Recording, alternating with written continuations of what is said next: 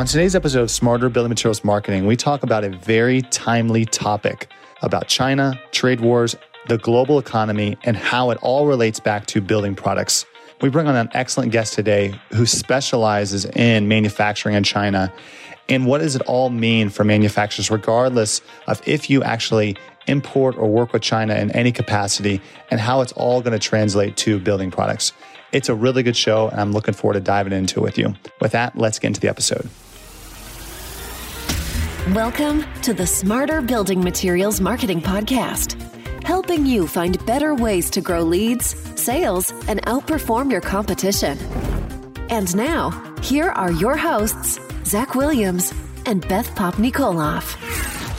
All right, everybody, welcome to Smarter Building Materials Marketing, where we believe your online presence should be your best salesperson. I am Zach Williams alongside Beth Popnikolov, and today we're actually recording in the same room. Same room. I know most people don't know this, but Beth actually lives far, far away, far, far away in Europe. And but we're in Boulder, Colorado today at Mark Mitchell's Wizard Summit. Um, shameless plug for that event. It's great. Yeah, but we have an awesome topic today. We're going to be talking about a bit of a, a hot topic right now. We're going to be talking about supply chain, the global economy, as well as China. We have David Harris, who is actually halfway across the world in Australia. He's not Australian, but he is Canadian, right? From North America. That's right. And we're really excited to have you on the show. So welcome to the show, David. Yeah, thanks very much for having me. It's a pleasure to uh, to be here. I've I've started following the show and uh, and I really enjoy the content. So happy to happy to have a chance to to chat.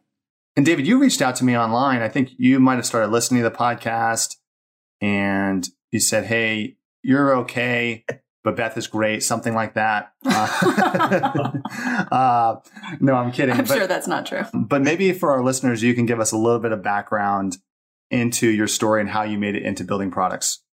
Thanks for that opportunity. Um, yes, uh, Beth is great. I've been in China for about 17 years. So I grew up just north of Toronto in Canada, and, and I had an early sort of venture over to Asia, started in Japan, and then found my way into China in around 2002.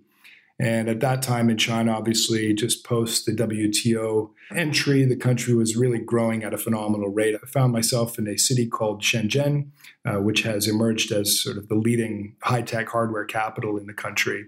And being sort of in my 20s and, and had some experience in marketing and business development, I found myself with an enormous amount of opportunity and, and work. So I, I, worked in manufacturing, which was obviously a, a, cornerstone of the economy there, both in consumer electronics and in and in a number of different product categories. And, and about 12 years ago, I was approached by a company that was developing a new building product technology. They asked me to help them to sort of map out the ecosystem in China because I'd already spent about seven or eight years on the ground there, understand who the stakeholders were to bring that building product technology to the market and also to set up manufacturing for that product in the market. And so through that relationship, I sort of got involved in building products originally with cement, concrete, so construction materials, cement, concrete that have been moving into tiles, bricks, blocks, walling systems, panels, and, and a full range of building products.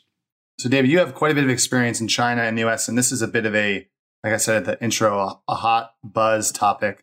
And there mm. are some pretty heated opinions about it. I'd love to mm. just, you know, kick us off by asking the question of what kind of impact do you see you know, regardless of the of the tension and tariffs and things of that nature between China and US, like what kind of impact do you foresee long term on building products, not just in the US, but across the, the global economy? Like what do you see that's going to be happening down the road?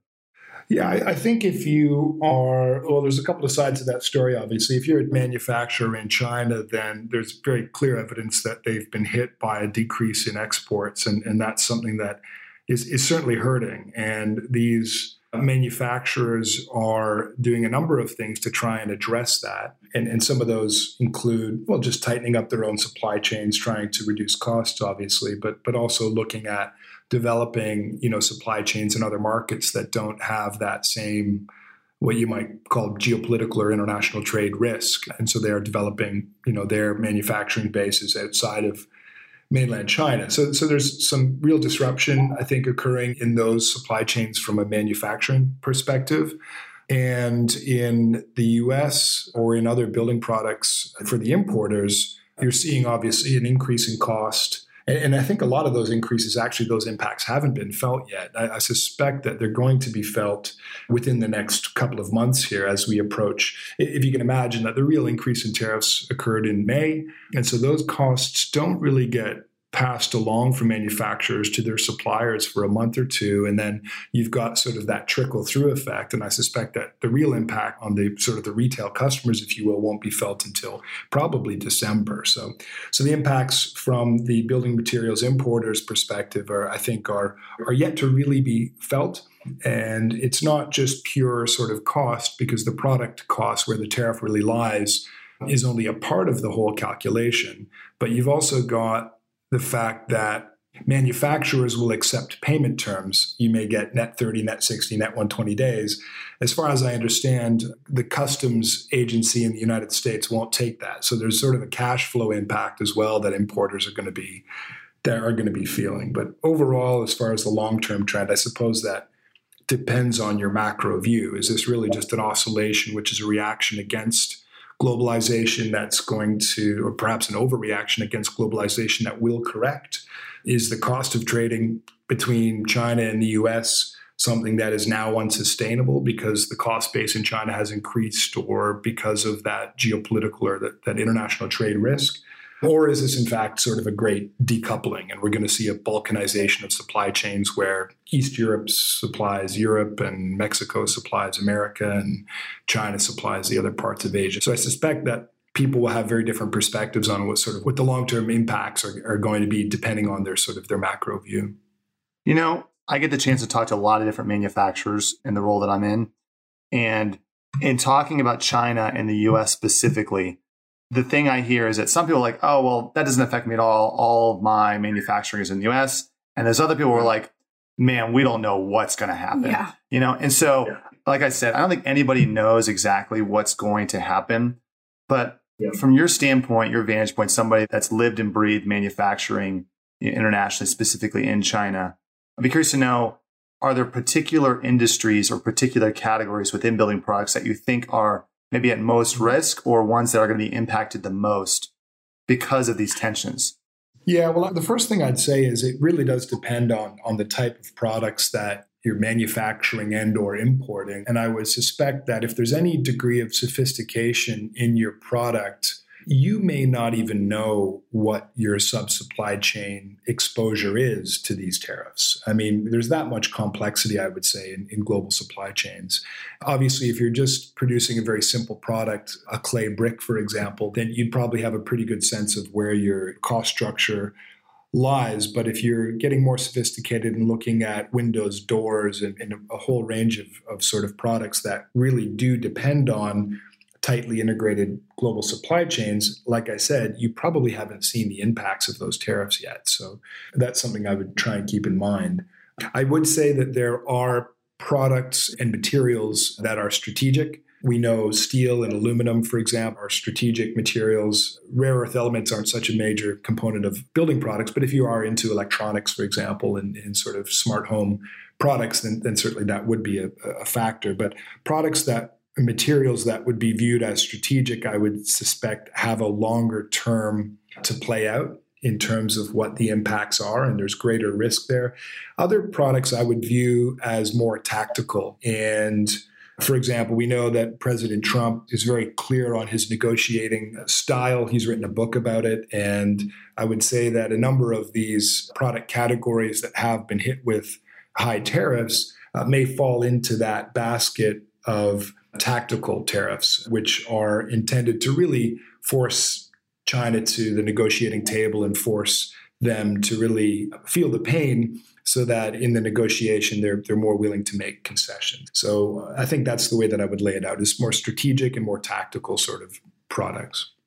David, you said something that I think is really important, which is even though this is a very hot topic in the moment, really the real impact of this has yet to be felt, especially by end consumers, maybe even yeah. dealers and contractors making the purchase. And that will be felt more in five, six, seven months. What would be mm-hmm. your advice or what would you recommend that building material manufacturers, how would you recommend they start talking to their channel partners now to prepare them for the potential impact, even if they don't necessarily know the full weight of what that will be?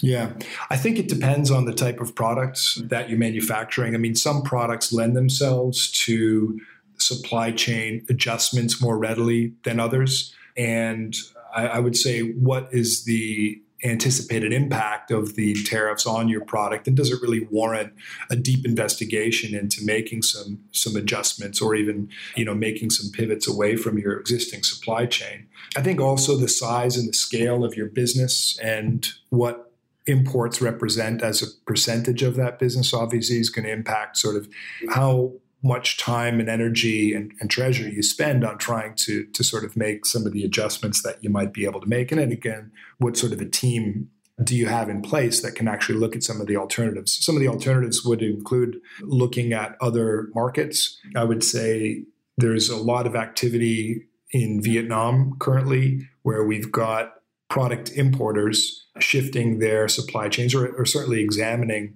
uh, Vietnam as a potential supply market. In fact, uh, you know, even the Chinese themselves are setting up manufacturing bases in Vietnam. There's a port city of uh, Haiphong, which is on the coast, just probably maybe an hour or two's drive from Hanoi, where the Shenzhen State Asset Administration Commission has actually set up an industrial park.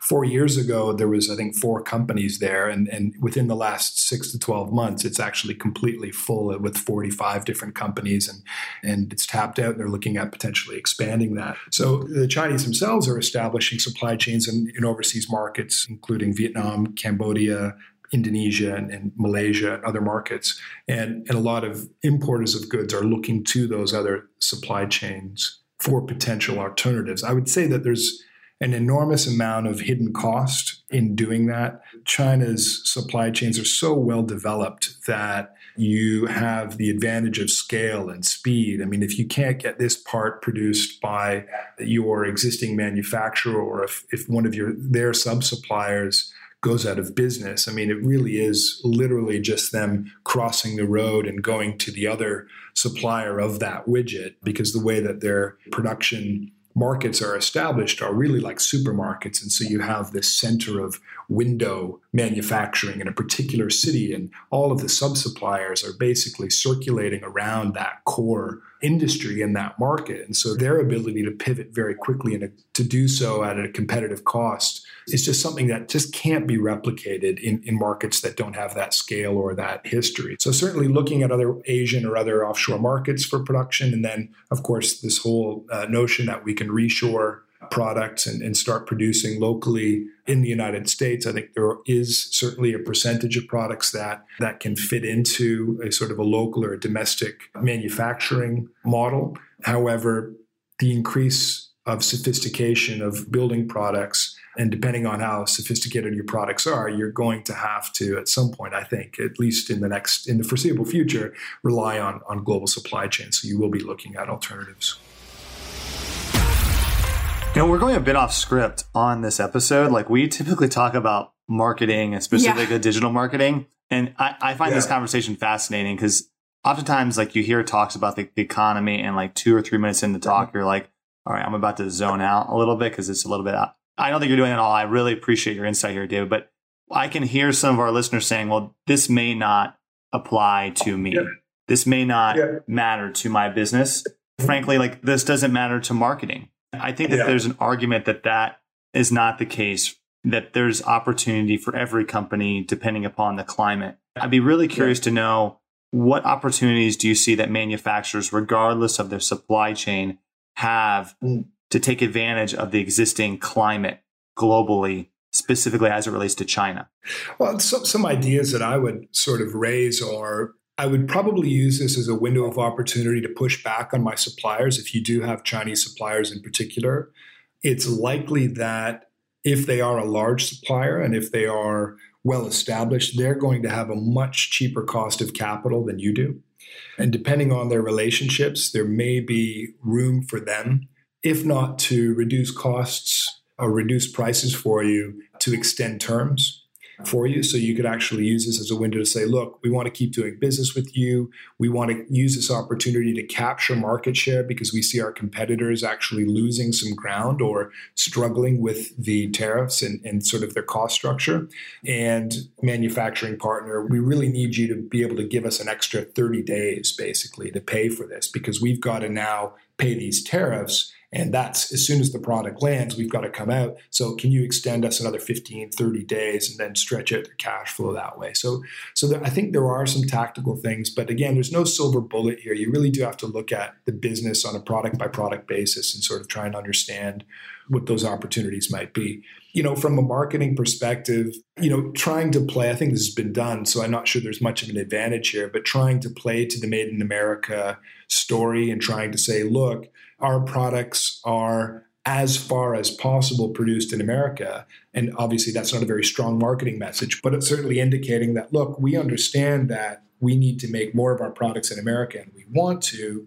Would it be in the manufacturer's interest to now go out and lobby local government, lobby their representatives to say, hey, we need these things to be put in place in order to allow us to be competitive? And I'm sure there are many businesses that are doing that that very thing and saying, look, if you're going to be creating these barriers to us importing, well, you've got to open doors in other ways so that we can actually deliver the product at the same price and the same quality to our domestic consumers.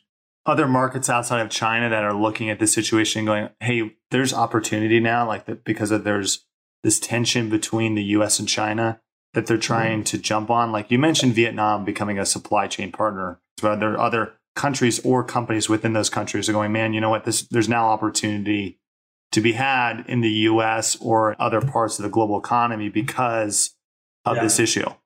Yeah, I would say Vietnam is certainly the winner in this time. I think their imports are up about seven to nine percent, basically, and a lot of that is going to the U.S. Vietnam. But I think and certainly every other manufacturer in Indonesia, Malaysia, Philippines, Taiwan certainly is looking at this as an opportunity to increase their, their sales into the US market. The problem is, is that they don't really have India, of course, as well. You know, they don't really have the ability to deliver products quickly, to deliver products as cost effectively because they just simply don't have the scale of China. So certainly they're trying, and depending on your product and depending on your industries, manufacturers in those other markets are going to be able to to gain some market share, if you think of it that way, from Chinese competitors. But also understand that these manufacturers in those markets are importers from China. So in fact, their supply chains often extend into China. That's how integrated these supply markets are again, the degree of sophistication of your product is going to the greater the sophistication, the, the greater likelihood that you're going to span multiple production markets in, in terms of the whole value chain. So, so yes, certainly they're looking at this as an opportunity, and you've got those folks that are marketing into the U.S. and, and certainly would be increasing their marketing into the U.S. Vietnam, first and foremost, I would say, amongst them. But they've got their own challenges as well with their own costs because of this tension. David, you've given us such good insights. I mean, this is obviously something that's very topical, very in the moment, but it's often talked about in just a more global eco- economic scale. I think it's so valuable to have somebody on the inside from the building material manufacturer perspective really help us take a deeper dive and share with our listeners how it really could impact them specifically as manufacturers and, and the national regional supply chain. So one more question I want to ask you before we let you go is are there any misconceptions or pieces of misinformation that you're hearing be passed around that you think would be important to be addressed specifically for the building material manufacturer company? Misinformation, what do you mean? Like like from the media, from the hype, from the stories? From the hype, from the media, assumptions people are making that as somebody who is a bit closer to the issue is saying that's really probably not going to be the big problem. The big problem is actually X, Y, or Z that people aren't talking about quite enough. Maybe sure. even things that people aren't thinking about that they should be thinking about. Yeah, absolutely. Like, and that's really on the manufacturer end. So I know it's a pretty wide question, but you've seen the, the full gamut of working in this space. Like, what I guess the question to Beth to add on to that and to really consolidate that question is what misconceptions do you see that people really don't understand about the situation? I think a couple of things that, and, and I did cover them in some of my comments already, but I would say that the hidden costs of shifting your supply chain to a new market are such a great risk that the potential to save 5, 10, 15% on a sort of a surface calculation of what that product delivered cost is going to be, that's going to disappear. It's going to disappear with the additional investment that you're going to have to make in whatever that team is that's going to go in and run that local market. It's going to disappear with quality control issues. It really is, in, in many of those markets that you would shift to, the lack of quality control regimes, the lack of sophistication is similar to what we saw in China in the 1980s. And, and, basically, you're going back to that period of their manufacturing journey, if you will, as a production economy. I think those hidden costs are often underestimated by manufacturers that don't have a depth of, of experience in global supply chains, or if they only have exposure to China because they've you know only been doing that for 10 or 15 years and they, they weren't there in the early days setting it up and understanding how difficult and how complicated it was. So I, I would say that's probably the biggest misconception. I, I think the second misconception would be that you know China is a standalone in the region as a producer and that you could just shift to, for example, Vietnam and have a turnkey solution. Well, there's already been talks and comments from President Trump uh, around applying tariffs to Vietnam because he knows very well that Chinese manufacturers are are shifting their production bases to Vietnam. So I think that you have to, you know, read the you know the macro trend here and say okay what's really going on? How does this play out? Is this something that's going to be playing out over the next 12 months in the election cycle or is this something that's going to be playing out you know sort of as an arc of history as a reaction against globalization that's going to have some staying power and sort of a great decoupling? So i think that you really have to understand those complexities when you're digging into retooling your supply chain well, this has been great, David. You know, thank you so much for coming on the show. I know I had to coordinate some serious time zones. it is interesting. Yeah. Now you guys have moved into uh, Colorado as well for the call. So uh, it's a bit more complicated. But yeah, no, it's great to talk to you guys and, and happy to have an opportunity to share some of my views. If somebody wants to get in touch with you, what's the best way for them to reach out, David? Just by email. So d.harris at optimusml.com. So the website for our firm is Optimus Management Limited. So optimusml.com. So they can have a look at the site and, and reach me by email. That's awesome. If you want more great content like this, go to venveo.com slash podcast. Until next time, I'm Zach Williams alongside Beth Popnikolov. Thanks, everybody. You've been listening to Smarter Building Materials Marketing with Zach Williams and Beth Popnikolov. To get the resources mentioned in this podcast, visit venveo.com forward slash podcast. Thank you for listening.